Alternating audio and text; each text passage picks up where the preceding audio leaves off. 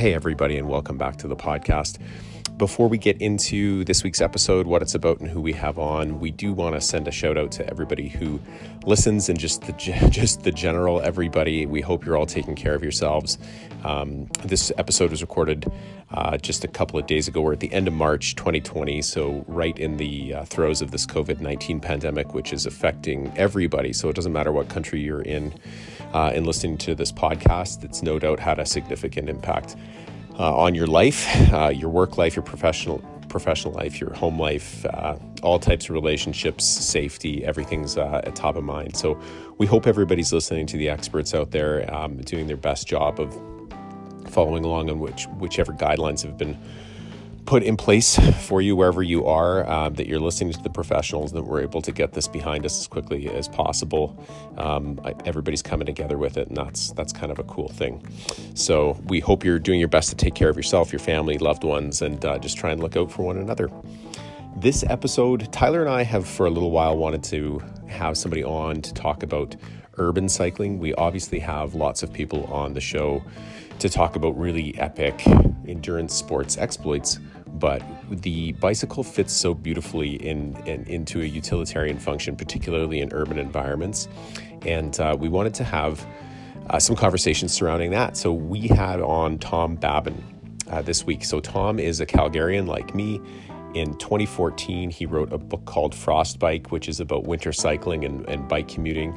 Um, Tom knows an awful lot about urban cycling, bike commuting, bicycles, uh, as as utilitarian means and a lot of that history too. So we had a great conversation about all that kind of stuff about urban, urban infrastructure uh, and culture. We really hope that you enjoy it. We'd love to have Tom on again. Really, he's an expert. You can uh, check him out. We're going to have a bunch of show notes and stuff on our ProKit page, which is where we are archiving all of our episodes. So if you want to search anything in back issues, you can check us out at ProKit we're on there now. It's a new platform for endurance athletes, and it's really, really cool, or anybody who's into the outdoors. So it's a whole new platform that you should check out.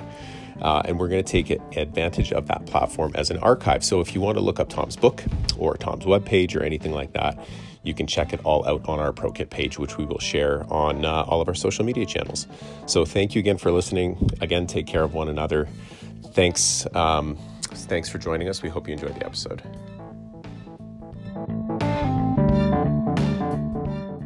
Recording. So we're we're here with Tom Babin, who has uh, w- there's there's a whole bunch of ways to introduce you, I guess, but author and uh, um, bicycle commuting advocate, I would say, is uh, one of the ways too that we could introduce you. Um, we're Tom and I are both at our homes in Calgary separately because we need to be, and Tyler's in Missoula, Montana.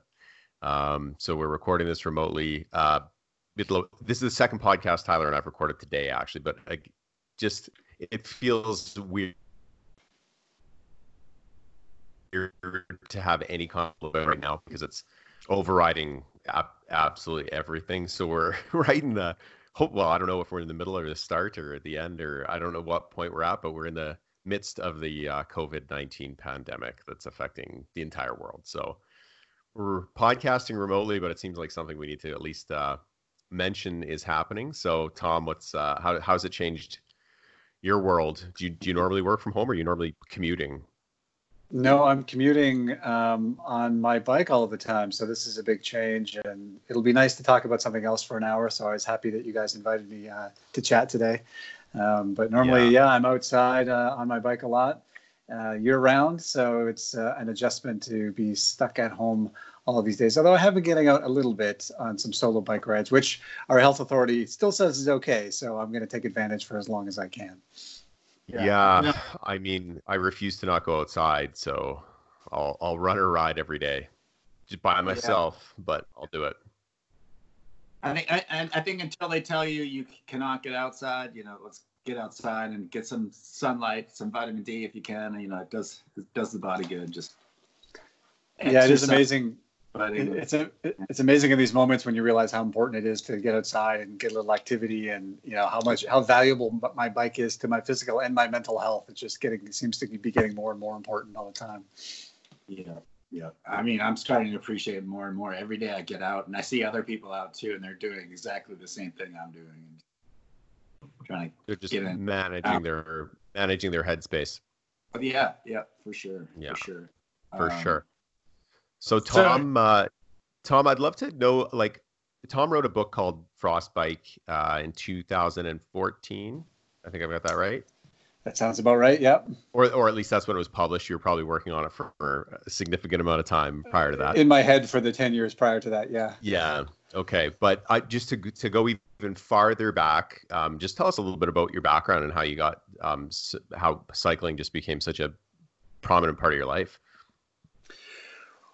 Well, it was utility mostly. I mean, um, it was me uh, getting frustrated with my daily commute that led me to it. You know, like so many other people who ride their bike to work. You know, I had young kids. I was had trouble finding time to exercise. I I loathed the morning commute, sitting stuck in traffic in my minivan, and uh, so I just went for it one day. I guess this was probably 15 years ago now. Um, and I just fell in love with it instantly. Like the all the great things that you hear from bike bike commuters, I am 100% behind. You know, it made me feel better. It gave me a little activity, made me feel more fit. I was better at work. I was a nicer person to be around, um, and it gave me a new way to explore my city. You know, you see everything's different from the, the the perspective is different when you're on a bike, and it sort of opened up new ways of seeing the city I lived in you know, I got to know other bike commuters and passing them on the street is much different than passing someone in a car. So I just really went all in, fell in love with it. Did it in the summer for a couple of years. And then, you know, I'd usually, you know, when the fall came around, I would hang my bike in the rafters and not think of it again until the spring. But it was the same situation. And as the snow came, I just hated that car commute so much. I just thought I'd pull it down and see if I could go year round and ended up loving all of that too. So I've been commuting year round for years now. So what what type of equipment do you typically use for uh, like are you riding a fat bike in the winter? No, I'm uh, I'm, I'm sort of the anti gearhead. I, uh, I always say the best bike you have is whatever you've got.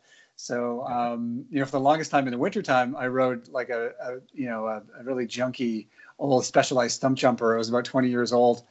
Uh, and I converted it down to a single speed because I kept rusting bikes out in the winter. We we use a lot of salt on our roads here, and so I would ride it for you know three or four months in winter, and it would be destroyed. I you know the gears would all be gone, and so I converted an old Stumpjumper into a single speed.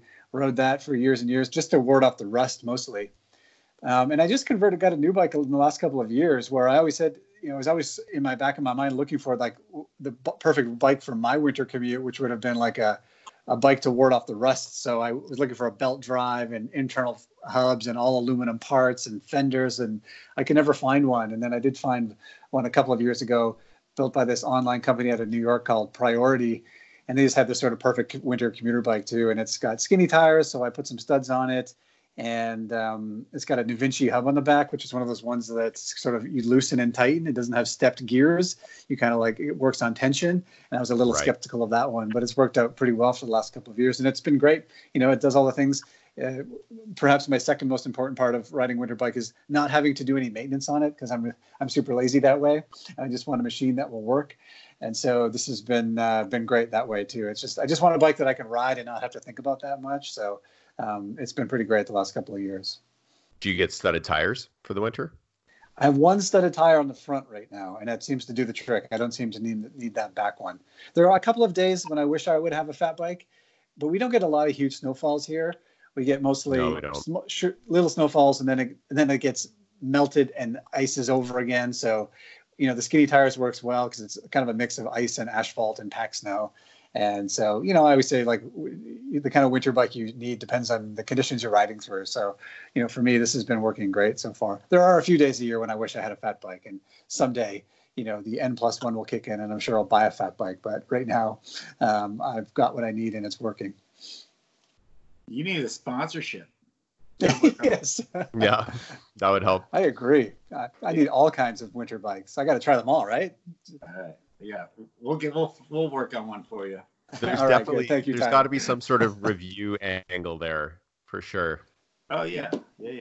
They'll get their money's worth for sure.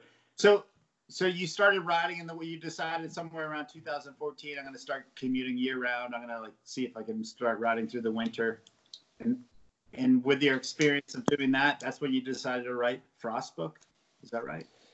Yeah, frostbite. I um, it was kind of you know I've been riding for a couple of years uh, through the winter through before that, and it was mostly me looking for resources. I needed some help because you know it's intimidating to try to ride through. You know we've got some pretty harsh winters here, um, uh, and I, it was I was a little frightened about it too, and I just couldn't find any resources. So I kind of went through it all and figured it out myself, and thought I would share. But really, the whole premise of the book was based on you know whether riding through a Canadian winter is a viable thing to do or whether it's for crazy people because that seems to be the reaction to people who ride through winter. You know you roll into your office in february and people are like oh my god you're insane. Um, and once i started doing it for a while it did it didn't seem like i was being insane. It seemed to make a lot of sense to me. So i'm like what's wrong with me here? What's going on? So i kind of went with that premise of like, is this a, a, viable thing to do? And I sort of explored around the world, looking for cities where it was easy to do, looking for the right kind of bike, the right kind of attitude, and, and that's sort of what led to the book in the first place. Right. So, what to what to wear on your feet? What do you use those special gloves that go on your handlebars? Like, go. Um, yeah. Well, there's there's two schools of thought on this, and I I learned this uh, having visited some of those great cycling cities of Europe when I was yeah. researching the book. There's a couple cities in Finland that they are tiny little places and they claim that they're the best winter bike cities in the world. And I visited one called Oulu, which is way, way up north. It's like almost to the Arctic Circle. And um, it, it kind of blew my mind what I saw there because I have this really uh, perfect network of bike lanes that are maintained in the winter and they like take the snow down just to like a, a packed snow. They don't clear it down to the asphalt. And this packed snow across this really robust network of bike lanes makes it super easy to ride in the wintertime. And when I got there, you know, I came from North America where everyone's talking about gear all the time and having a fat bike and all this kind of equipment. And, you know, I remember stepping out of my hotel room that morning, the first day I was there, and seeing like everyone riding like, you know, those Dutch style European bikes where they're just like, you know, grandmothers with the, you know, um, groceries in their baskets and kids on their summer bikes and families riding together. And nobody had any gear. And so, uh, you know, when you ask them about it, it was almost like, well, what do you need gear for? You know, it, had just been made so easy in that context for them. They, they didn't even have to think about it anymore, too. So, you know, coming back from that, I was like determined to, I was going to be like that too. So I just like, I'm not dressing up at all. And I would wear my Blundstones on my feet and my work pants and, you know, maybe put a layer on on those extra cold days. And you can certainly do that depending on the kind of commute you've got you know, um, I've got a pretty good commute. You know, it's like a seven or eight kilometers, and it's it's pretty good. In, it's taken a long time to get there, but here in Calgary, it's a pretty good network of separated bike lanes, so I'm not interacting with cars a lot, and so it's certainly easy possible to do that. But I would say not every day. Some of those really cold or really snowy or really wet days, I do sort of gear up, and on those days, I do have you know a, a standard set where I've got some, you know, I use hiking boots on my feet, some waterproof hiking shoes um, you know, I layer up uh, underneath my pants. I've got a waterproof layer on the outside, a base, uh, you know, the merino wool base layer, you know, the sort of the outdoor wear. Um, it took me a long time to realize not to dress too warmly. So here's my mantra now is like dress like a cross country skier. Uh, because as soon as you start pedaling, you get warm really quickly, and then I would arrive at work all sweaty and have to have that shower. So it's been kind of a fine line that's uh, that I, it took me a long time to get to. Yeah, so what what would you tell like the listeners who think you're crazy to be biking in the winter, especially in Calgary or somewhere like Missoula, Montana? Yeah, I would say, uh, yeah, I'd introduce them to that grandmother I met in Finland and say, uh, you know, if she can do it, then uh, it can't be that crazy. Um, and that really was an, an eye opener for me. It's just like it doesn't have to be practical, or it can be a practical thing. You know, it's a real combination I found of the city you live in and their commitment not only to winter cycling but to cycling in general you know, having a and you know what works in the winter also works in the summer, which for my money is separated, safe infrastructure. But you also have to maintain it really well in winter. There are some cities that don't maintain in winter, and it's like feels to me like such a waste of a great opportunity. Um, so you know that's part of it, and also you know the gear is part of it. But you know with fat biking, there's so much great winter bike gear these days. When I started, there was not a whole lot, but now there's great shoes you can get, and the, you know the clothing is great, and the gear is so easy and good. Uh, there's that, but I also found its um, attitudes too. Like we have weird. I don't know if it's the same in Montana, but even here in Canada, where I think at one point we prided ourselves on being winter people, I feel like we've lost that over the years. You know, um, we just there's there's still fear of winter out there. Uh, people don't know how to deal with it, and I think a lot of it is attitude. If you get over that fear, and I found the more I was outside experiencing it, the less intimidating it got. You know, those really cold days I used to be really scared of, and now it's not. It's nothing for me. So, you know, just getting out there and doing it, it, it makes it easier. And then I think you realize it's not for crazy people. I think anyone can really do it if they really want to. That's great. And and the infrastructure so my, is pretty uh, pretty highly sought after. I hear for other cities. Yeah, I mean, there's a few cities in North America that are pretty good, and I've, I've been to Missoula too, Tyler. I think it's that's a pretty good bike city, right? Not bad at all. Not bad. How all. is it in the winter? You know, I mean, I wish I could say I, I, you know, I rode as much as you in the winter, but I definitely don't. Um, but it's pretty pretty good. The bike paths are uh, they clear they do a good job of clearing them. Um, there could be a few more bike lanes here and there, and I wish, uh, yeah, yeah, it's like Calgary's a bit like that too. I mean, for years and years, it was we had a really great pathway network, but it was super disconnected. You know, it was built for recreation and not necessarily for transportation. Um, there was kind of a landmark moment about four or five years ago now, when somehow city uh, city council, which for years was hostile to the idea of cycling, approved this a complete network downtown. So we've got like uh, a, a, full grid, you know, two north-south lanes, two east-west lanes that go right through downtown, and that was a real game changer. Um, it's awesome. Uh, for it is for awesome. me. It is totally awesome. Controversial, which seems yes crazy now, but yeah, people were losing their minds about it too, and and I, they used to joke that it was the most studied piece of like two miles of asphalt in the world because they measured they had a pilot project and they measured everything you know like the number of people using what types of people were riding how that changed the number of collisions the number of accidents the way it impacted car traffic. And um, after the pilot project amazingly they got approved you know and i think it's proven its worth you know cycling numbers have gone up significantly since then. Even as the economy in calgary has not done so well because we're an oil town and as the that industry has faded so has the economy here. So you know, in the last couple of years, all types of all transportation modes into downtown have fallen in numbers, including car drivers, transit, trains, buses, except for cycling. The number of cyclists is still growing. So that infrastructure piece is so important. I mean, I was kind of hopeful that looking back, maybe this was naive. I thought w- when this network was installed, I thought this was going to be like a new dawn for cycling in Calgary. We're going to get all these great connections. It was going to keep growing and keep growing and keep growing. But that hasn't panned out. I'd say we've stalled a bit since then, and maybe the appetite for cycling has faded politically. Um, I think their attitude was like, "Hey, we gave you complaint, you whiners, your bike lanes. What, what, what more do you need?" But I would say there's um, some connections that need to be made, and just some even some little just you know finishing things off here and there would make a huge difference. So I'm hopeful, but um, it'll it's going to take some time, just like everywhere else. What I think is such an important distinction, though, and I I did that this is unique to Calgary. I think this is certainly a North America thing. That people think that if you're pro cycling or pro bike commuting, that you're anti car, and that's not the case. In fact, almost a lot of my friends bike commute, um, and the most of the ones that bike commute bike commute year round, and they all own cars. They just don't drive them to work and back in downtown.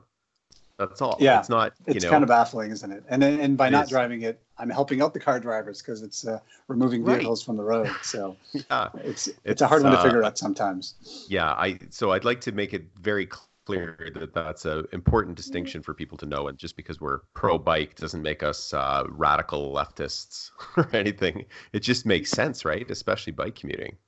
Yeah, I, I live in a two car family and I drive all the time. It's just like whenever I can take an opportunity to ride my bike. It's nice to uh, be able to ride your bike in a place that values it and makes you feel safe, and um, you know you can be confident in getting there in one piece. Yeah, absolutely.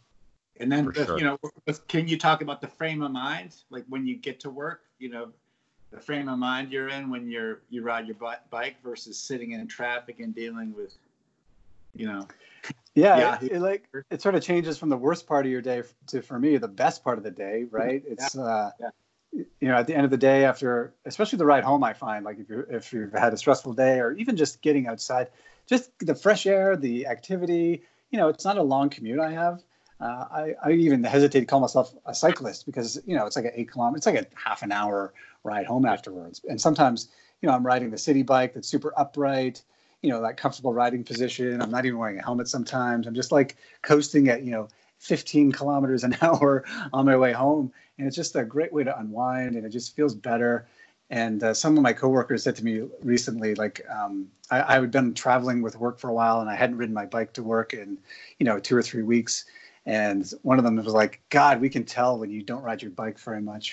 I think that's the nice way of them telling me I was acting like an asshole at work. So I, be, I bet your family can tell too. yeah, I think they right. appreciate when I can as well. It just makes so, uh, it just changes your whole outlook on things. What What do you think? Okay, so this is my very unscientific, unmeasured perception of things, but I think that winter cycling and bike commuting both, but particularly winter cycling has really gotten more popular in the, in the last six years, like since the since you wrote that book. Let's, so we can give you all the credit for it. Yeah, it's probably me, but, right? But but but do you do you do you find that to be the same thing as well? Like I think it's way more common, and there's much more specialized gear and sort of focus on it. And I I don't think that that's unique to here. I just think it's it's normal for people to not want to stop riding their bikes outside during the year. Yeah, I think so. I think fat biking has a lot to do with it. Um, and and even if people aren't out there on the trails in the wintertime, I think like the mere presence of fat biking has sort of changed, sort of opened up people's minds to the possibilities of cycling. So even if you're not out there doing it, I just think you see them around, you realize that uh, cycling is no longer a summer sport that you can get out there and do it anytime. And yeah, I'm totally seeing. It's not even you know anecdotally, I see lots of people on fat bikes on the commute. I see them out in the trails um, in the wintertime. But I think the numbers would would bear that out. You know, I think uh, there was an explosion of fat biking when they first came out, what, 10 or 10 or 12 years ago, I guess. And they maybe, you know, I think the growth has slowed a bit, but there's it's still there. All the big bike manufacturers are putting out fat bikes now. They're getting better and better. I remember those first ones were pretty clunky and pretty heavy. You know, the the the, the equipment has gotten so much better now too and more so there must there's a market for it too. And if you look at countries or cities that take winter cycling seriously in north america i would say cities like montreal uh, minneapolis uh, maybe new york a little bit um, the numbers would bear that out too. The you know you're never going to have as many people riding in winter as you are in summertime but uh, we've seen this in other cities is that if you have a good maintained infrastructure in the wintertime, the number of winter cyclists is up to where the same level as the number of summer cyclists was four or five years ago. So I think that's pretty significant. I think what we mostly have seen is about 30% of people tend to ride year round. And I think that's been borne out here in Calgary. Same kind of numbers in Montreal and Minneapolis that I've seen as well. So, uh, do you think that Minneapolis and Montreal are the two best examples of big urban spaces that have embraced that? Yeah, I think in North America year round. I mean, there are other great bike cities. Um, and from what I've seen, I think Boulder is doing a good job too. I haven't been down there in a few years, but um, you know, great bike cities like that. I think it's if it's a great bike city, it's going to work year round, no matter what the weather is like. Um, you know, there's always naysayers who say, "Oh, it's too cold to ride here. There's too much snow." Um, um in LA, they'd say, "Oh, the distances are too far." In Texas, they'd say it's too hot. But if you ever build, if if it gets built, it, people will use it. I think you in a, in a city, you get what you build for. And if you want cyclists and you build for it, you will get it. Montreal's a really good example because they've been building safe separated bike lanes for 30 years since the early 80s. They were sort of out of step with the rest of North America at the time. I think they were a little more connected to what was happening in Europe. But for most of the time, they didn't clear uh, the pathways in in the wintertime. In fact, they would like pull out the posts along some of the bike lanes in the winter and turn them back over to cars. And only I'd say in the last four or five years have they actually started plowing properly and keeping those bike lanes open year round. And you can just see it there. The people number of people riding is just is, is just immediately goes up. So if you if the city makes it easy and it's a priority, then people will use it. Yeah. And there's you know, and there's something about I, I love riding in the snow. You know, when I'm warming up, and uh, there's something very peaceful about it. It's really quiet. You know, hearing the uh, the crunch of the snow on your tires. Oh, it feels like elemental, doesn't it? Like laying fresh tracks in the snow. It's just yeah, it's just so magical. Something about it. I love those days, those commutes home at night, because it gets dark early. If there's light snow falling, you get a fresh dusting on the ground. The snow, the sound is muffled. You know, that's some of my favorite rides now are like that in the wintertime. Oh yeah, oh yeah. Lucky you, lucky you. Now, I was looking at your YouTube channel. Uh, it looks like you got to uh, test out a lot of different kind of bikes over the years. I saw you test out an ice bike. With like oh, that was homemade. That was my homemade ice bike. Oh, yeah. I was at an event one time and I saw one of these and I thought I should build it. you, built? you still have that? Yeah, it's hanging in my garage. I actually just have the front fork. So what I did was I took like a front fork off an old bike and I extended it. My my dad is a was a pipe fitter, so I took it to his garage and he welded an extension onto the fork. And then I cut up an old ice skate and welded that to the bottom of the fork, and uh, took that to the rig. It, it's actually amazing. You know, the first time I saw this was in a book for, uh, where there was a patent for it from like the 1890s, where someone did the same thing. They made a bike with an ice skate at the front, and I was very skeptical, but it actually works really well. You know, once you get moving, you have total control over that thing. It's kind of magical, actually. That's great. That's great. And then you test fold up bike. I saw that's pretty neat. Yeah, there's uh, I tested this year a fold up a fold up electric. I think it was a Tern. That's the the brand. I think it's a, a Taiwanese brand. But they had a folded up fold up electric cargo bike that you could probably call a fat bike. It had pretty big tires on it too, and um, it seemed like a great winter machine. So I gave it a shot this winter. The big tires were great. You know, electric bikes in the, in the winter are really good. I don't know what it is about winter, but it's just it's a little bit harder to get through, especially if you're riding a fat bike. You know, those tires with the low pressure, the size They're crazy of them. slow. They're crazy slow, yeah. So you've got to put the work in. So you know, an electric motor on those certainly makes a difference if you're commuting, especially if you want to commute and you don't have a shower at work. If you just want to get there and you know wear your work clothes and that kind of thing too. And then um, you know it was like it, it held up really well in the snow and the ice. You can always get a studded tire in those things too. So it was pretty great. And it's nice in the winter too, a fold-up bike because here uh, during you can take them on transit as well. So if you get it to work and you know there's some blizzard during the day and you just don't want to you can't face it on your way home, you could also fold it up and take it home on transit, which is a nice option as well. Yeah. It's pretty neat. You you have a pretty cool job. I, yes, it's uh, well, anytime you got it right. Anyone who gets to ride a bike and write about it or do anything, make it part of their job is lucky, right? Yeah, yeah. Uh, and so, how long have you considered this your job? Well, I would say it's a uh, it's my side hustle at the moment. I do have a, a regular gig, um, and but I just something that's hard to let go. I just love doing it, and you know, I make it feel. It just makes me feel like I'm uh, make, making a positive contribution in some ways. So I just keep going on it until I get bored or until people stop listening. So so far so good. Yeah. Do you have anything you can talk about that's coming up that you're working on? Or any? Uh, well, all of our all of our plans are on hold these days, aren't they? I was actually recorded a video this morning about I don't know if we want to talk about this, but I was talking about bikes in in disasters. I wrote a magazine story a few years ago about you know bikes as a tool of resilience, as a tool of urban resilience, and um, you know I interviewed a woman who was doing a, PhD research in Christchurch, New Zealand, back in 2011. She was doing some kind of research on utility uh, cargo bikes when the when the earthquake hit there, and she told me this harrowing story of how she, uh, you know, emerged from her building and the ground was still heaving and the buildings were falling, and um, the and the roads were clogged. Of course, everyone was trying to get home and no one could move anywhere. But she was a bike commuter, so she got on her also a Specialized Stumpjumper. I don't know, coincidence. It's the Stumpjumpers. anyway, she wow. got on the bike and uh, made it home in one piece, and she's like every time there's a you know this happened in New York after Hurricane Sandy is like people were riding their bikes. I noticed in New York, New York recently, the the mayor was asking people to use their bikes instead of getting on the subway as a way of keeping maintaining that social distance. So I've been thinking a little bit about sort of bikes as a tool of um, you know a, a, resilient city, and maybe it's a nice thing to have in your garage, even if you're not a full time uh, cyclist or anything like that. It's something that maybe it should be part of our toolkits uh, more robustly. Yeah.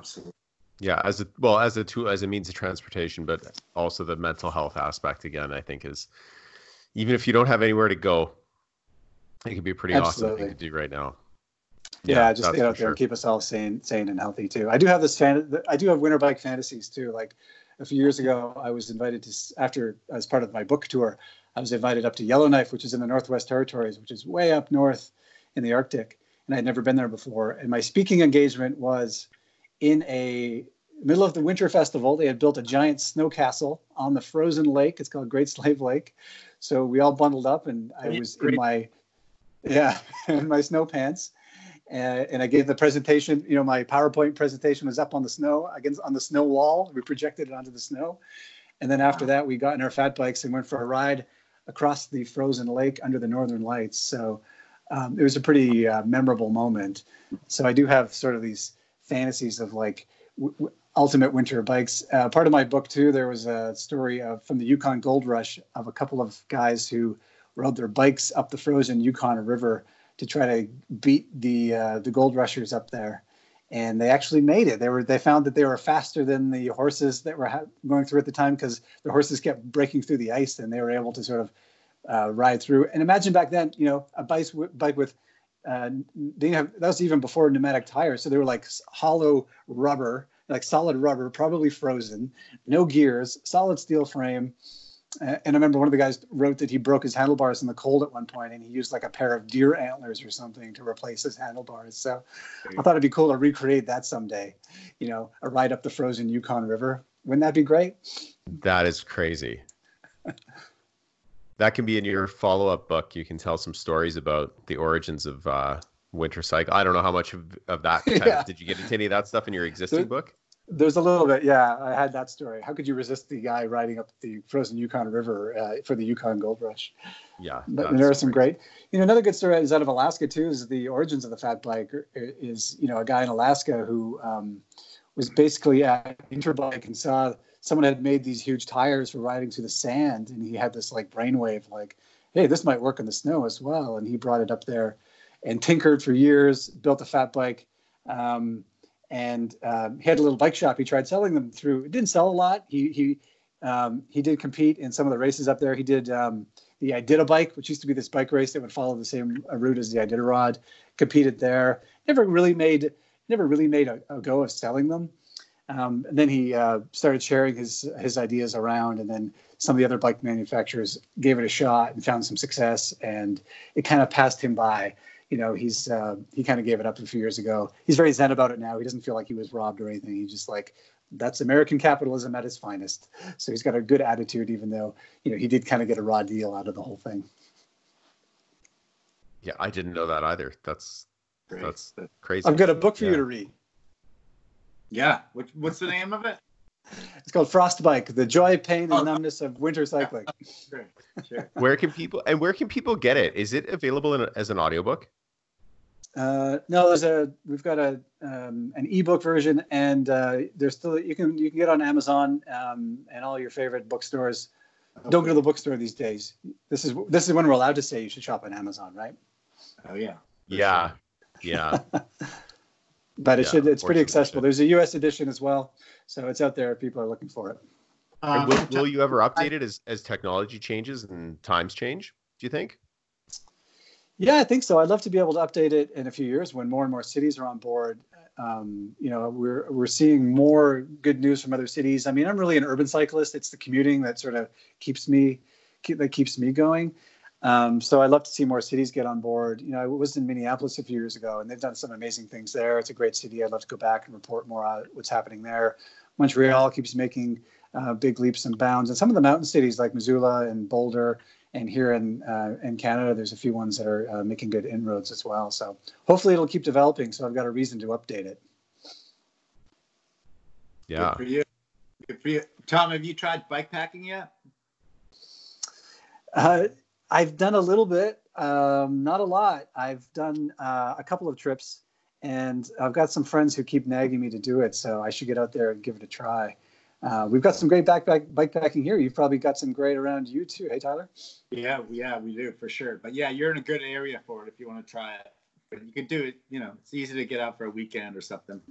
Absolutely. Can I plug another book? Uh, a friend of mine has a book coming out um, about best bike packing, like a bike packing guide for the Canadian Rockies, and it was written um, um, a few years ago by uh, uh, Ryan Correy, who is an author here in Canada. He's done some epic rides. He did the race across the U.S. Do you guys know Ryan? Yeah, pretty well. Yes. Yeah, we we were both at Ryan's uh, celebration of life. Oh, yeah. Oh, good. Yeah. Well, yeah, it's a sad story. He, he got sick and it died is. last year. Um, and uh, his wife is carrying on the legacy. I think she's been updating the book, and hopefully we'll see it in print soon. Um, and yeah. we should all go buy it as a tribute to Ryan, who was a great guy. Sarah Hornby was our first podcast guest. Great. She's yeah. great too. There, it's. Uh, I awesome. love what she's doing. Yeah. Yeah, good book to check out for sure. Uh, maybe someday, Pete, we'll get. I'll get up there and we'll do some of those routes, routes or routes, whatever you want to call it. Yeah. Yeah. Depends yeah, which side of the border you're on, maybe. Yeah. Yeah. Yeah. No, he's got some. In fact, Sarah um, has a like a I don't know if it's a short documentary or a full length documentary, but it is going to be coming out. I think, I well, I think it was actually set to come out this spring, but I don't know if they'll delay the release of it uh, mm-hmm. because it was supposed to be, I believe, part of the Banff Mountain Film Festival, which was essentially Sarah and a tiny film crew following her as she rode a bunch of the routes uh, from Ryan's book. Yeah, uh, I've actually seen a summer. sneak. Can I say this? I've, I've seen a sneak preview, yeah. and I highly recommend it. Oh. Have oh, you really? like you seen the whole thing?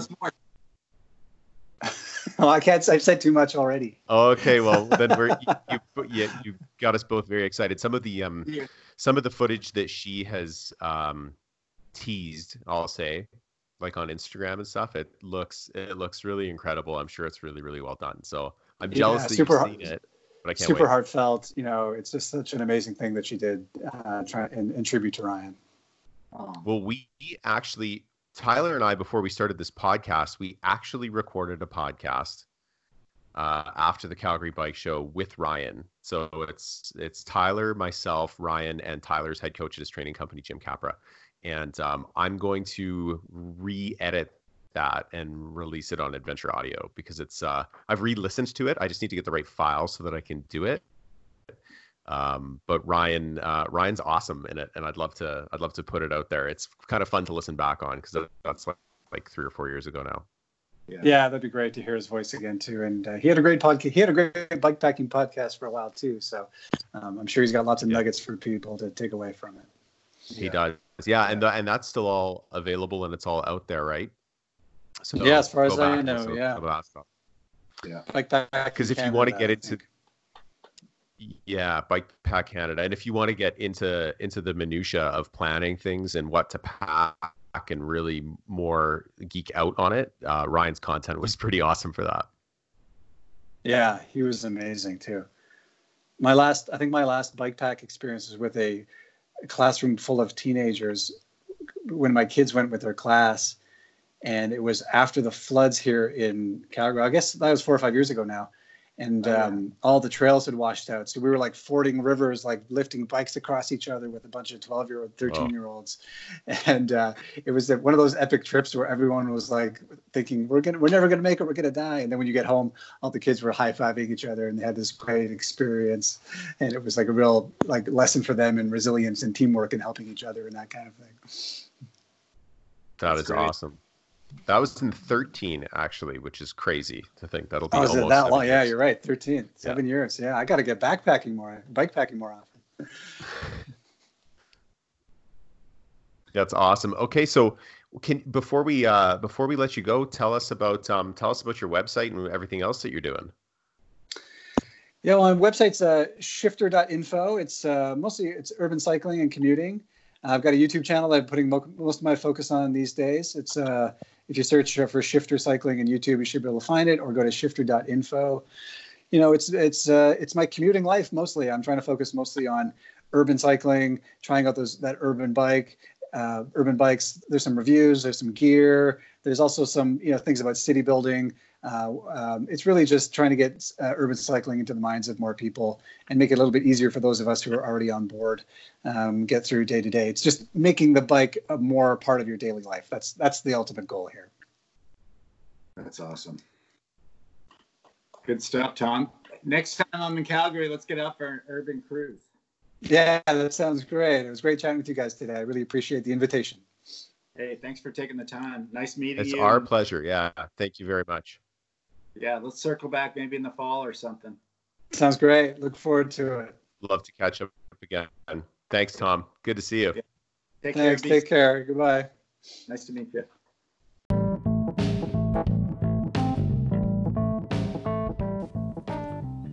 As we always say, thank you so much for listening. Another big shout out to Tom Babin for spending some time with us. It was a great conversation. Uh, and as we always say, like most of our guests, we'd love to have Tom back on, and we would look forward to that. And uh, as we return to some degree of normalcy, hopefully Tom and I will be able to perhaps get out for a bike ride or even do one of these things in person uh, as that's permitted as we get through uh, the COVID 19 pandemic. So, once again, take care, everybody. Thank you again for listening. We really appreciate any reviews or shares or subscriptions that you can do on whatever podcast platform you're listening to. And a reminder that we have archived everything together and we'll continue to add show notes and give uh, some more robust features to what we have for our content so it's easier to look up and go into uh, the back issues of content that we have for the podcast episodes and that's all being anchored right now uh, at a place called ProKit. So, theprokit.com is where you can find all of that stuff, and we're going to share that on all of our social media pages. Thanks again for listening. We'll see you soon.